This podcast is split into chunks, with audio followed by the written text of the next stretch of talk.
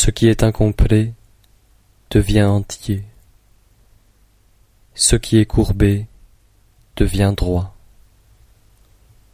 Ce qui est creux devient plein. Ce qui est usé devient neuf.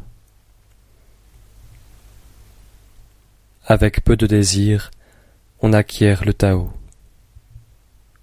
Avec beaucoup de désir, on s'égare.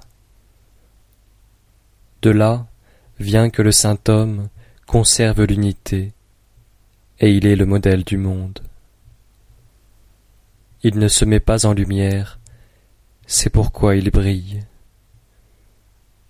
Il ne s'approuve point, c'est pourquoi il jette de l'éclat. Il ne se vante point, c'est pourquoi il a du mérite. Il ne se glorifie point, c'est pourquoi il est le supérieur des autres.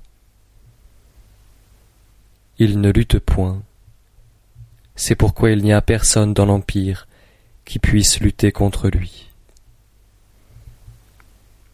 L'axiome des anciens, ce qui est incomplet devient entier, était-ce une expression vide de sens?